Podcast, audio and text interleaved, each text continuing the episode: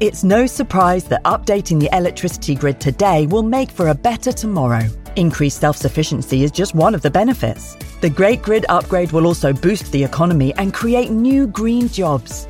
And best of all, you can continue doing the things you love, like watching the latest epic nature documentary or listening to this podcast while caring for the planet too.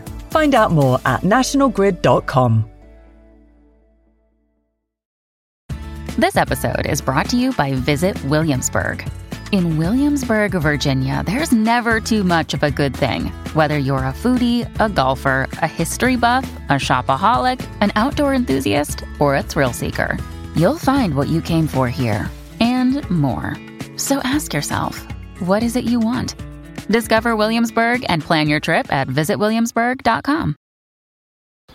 If you're thinking, I should go for a run today, but it looks like it could rain, Sierra says save on epic rain jackets. If you're also thinking, but I can't go out in these beat up old running shoes, Sierra says save on top brand running shoes. And if you're still thinking, but I'm also busy performing brain surgery, well, then we say, you really should have led with that. Sierra, let's get moving to your local store, like now. Go! Another day is here, and you're ready for it. What to wear? Check. Breakfast, lunch, and dinner? Check. Planning for what's next and how to save for it? That's where Bank of America can help. For your financial to dos, Bank of America has experts ready to help get you closer to your goals. Get started at one of our local financial centers or 24-7 in our mobile banking app. Find a location near you at bankofamerica.com slash talk to us. What would you like the power to do? Mobile banking requires downloading the app and is only available for select devices. Message and data rates may apply. Bank of America and a member FDIC.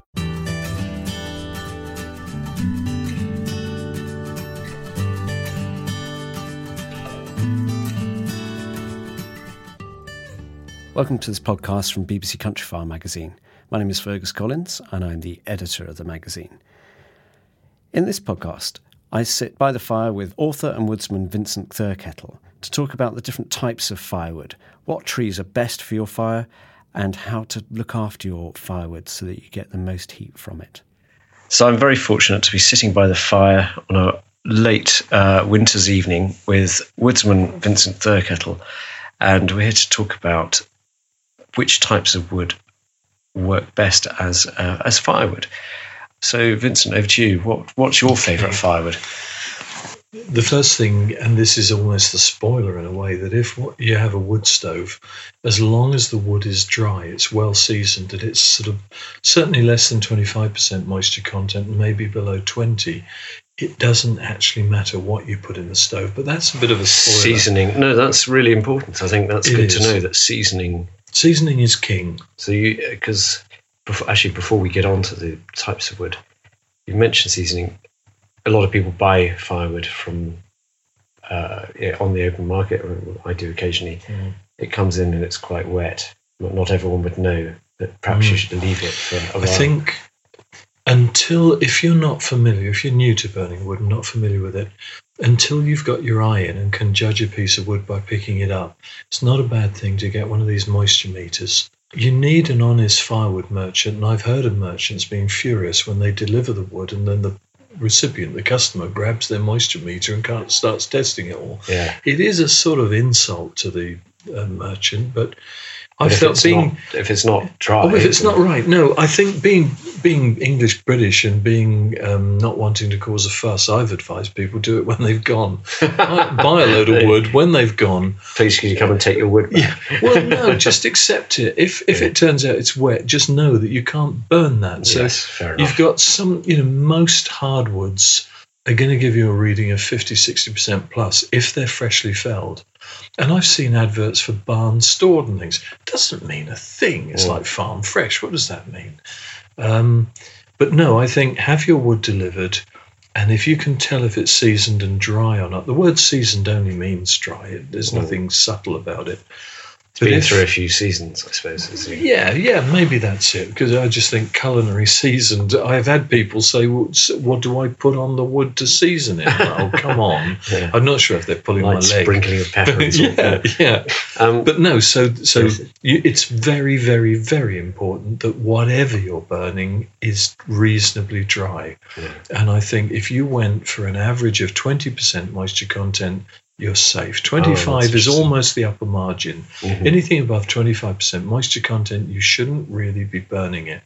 Now, after you've dealt with that, then you can start considering your favorite species and how to mix them for a good fire. So there are a couple of things. One is obviously the heat it generates, but also the type of flame, so that you have something Ooh. attractive to look at, or at least have subconsciously going in the background of a I party. think, yeah. This is the joy of wood fires. If you've got a coal fire or an oil fired system or something, this never applies, or electricity hmm. never applies. But the joy, you can spend a lifetime really perfecting your knowledge of your stove, of your chimney, of the wood, of wood merchants, befriending them. But I think knowing, if you like, classifying your timber into three poor firewood, moderate firewood, and good firewood. This is assuming it's all seasoned. Um, and then learning what you personally like. Now, I'm a So great need fan of top elm. five, don't we? We kind Yeah, of need to sort yeah, we do it do. I'm a great fifth- fan. Well, mine, yeah. mine, I'm. I think I would have to give first place in my own mind to beech. It's readily available, quite difficult to split, but it's just wonderful. You get rich yellow flames, which I understand yellow is carbon or sodium, so it's not sodium, so it's carbon. Mm. So you're getting a lot of carbon in the vapor coming off a beech log, giving you a rich yellow flame, and then you get bags of embers, lovely embers off beech. So that's about my favourite. Underneath it would be hedgerow elm and hedgerow hawthorn. I mean, it's a tragedy we lost the elm, but we are left with some cracking good firewood. And this is interesting because the firewood poem, as they're called, there are actually two, but they are cited so much, and the line is something like, It burns like churchyard mould, never a flame to be seen. Well, This is elm, whoever, yeah. this is elm. Whoever wrote that is very, very wrong. And I think elm is a very wet wood when it's fresh felled. And I suspect that the person, the woman writing that poem, the, somebody was giving her damp elm and she was having a devil of a job to get it to burn. Mm. Because dry elm is superb. Again, reasonable flame, not special flame, reasonable flame, but the embers are absolutely superb. And it's the embers, just to reiterate what embers do for. Yeah, the embers really it's it's difficult to generalize with wood because it's such a varied fuel, but essentially in the average sort of log that somebody's bringing in to burn, half the heat energy is in the carbon and half the heat energy is within all the they call them the pyrogenous gases, the smoke, the charcoal, the tars, everything which is driven off by heat and then burns as flame. So if half your energy is in the carbon, then you need a nice uh, flow of air to the charcoal. That's basically like on a barbecue. That's your carbon burning. But then you must burn the flames effectively. You do not want smoke, not environmentally and not because of the waste of money. So you must have a lovely rolling flame. So you're burning all the smoke and then you're getting everything out of that log. You're getting all the heat um, from the carbon and all the heat from the very, very complicated chemistry that is smoke. I've just turned my fire down on the back of that because it was burning too strong. It was, Yeah. it was doing fine. Well, at least you weren't wasting. You weren't wasting any smoke. There was a lovely yellow rolling flame there. I've forgotten what log you put in.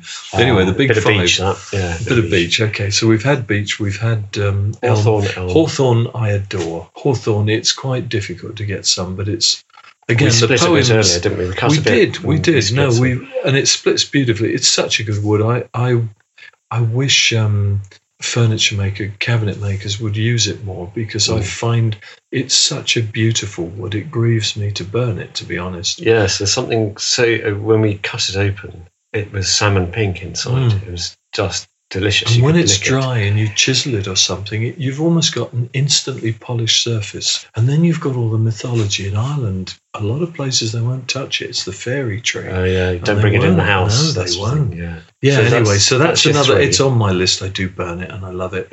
um, oak, of course, is great, but oak, oak is common. Oak is really hard. The heartwood is dense. It's like, I think things like um, goat willow and perhaps birch and the softer woods are only forty percent as dense as oak. So roughly two and a half chunks of willow equal one oak log. So you can see why people value oak so highly. Easier to store in small places. Yes, exactly, exactly. An awful lot of people don't have that much storage, and it's all very well Canadians, Americans, Scandinavians having massive wood piles. Yeah. We in Britain, most of us can't have a massive wood pile. So getting a proportion of oak, maybe 30, 40% of the mixture, is excellent. And I like burning oak in mixture. A fire of pure oak heartwood is difficult. It just chars. It doesn't Yeah. quite go out, but it doesn't burn why you don't well. get many oak forest fires, I suppose. No, no, you don't. you don't. But burning oak in mixture, putting a, a bit of beech or birch or something else in there with it, a bit of the maples, sycamore, um, it helps it hugely. Well, I'll tell you what isn't on my list, and this surprises most people.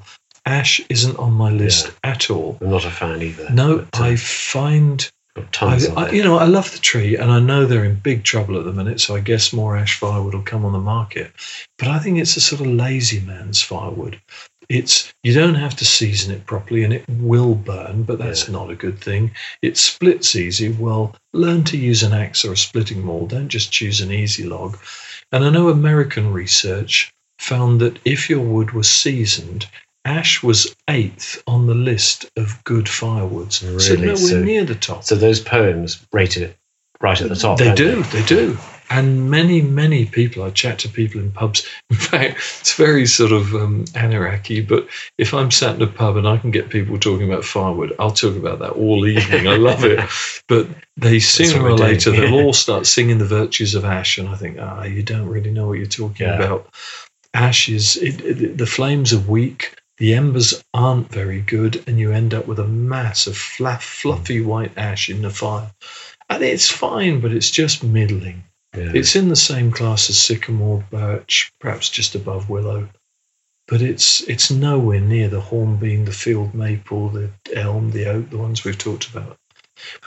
If somebody wants a wood fire because they like the sustainability of burning wood, and it is probably the most benign of all the renewable energies or the non-fossil fuel energies, if you don't want to learn your woods, and I had one chap attack me, you know, because I was talking about the colour of something, the heartwood, the sapwood. He said, Why do I need to know this? You know, I've got a wood stove, I don't need to know this. And you're right, you don't. If you dry the wood and put it on the stove and burn it, you don't need to know what it was, but you're missing so much. yeah. If you don't learn It's a hobby, woods, really. Well, more than Yeah. it's a way of life. it is a so- way of life. It is absolutely. But learning your woods, what they smell like, what they like, what the trees look like, what wildlife depend on them, it's all part of having a wood fire, Uh, and I absolutely adore it. So I hope that proves a useful bit of insight into how to make the most from your firewood. This has been a podcast for BBC Countryfile magazine. Thank you very much for listening.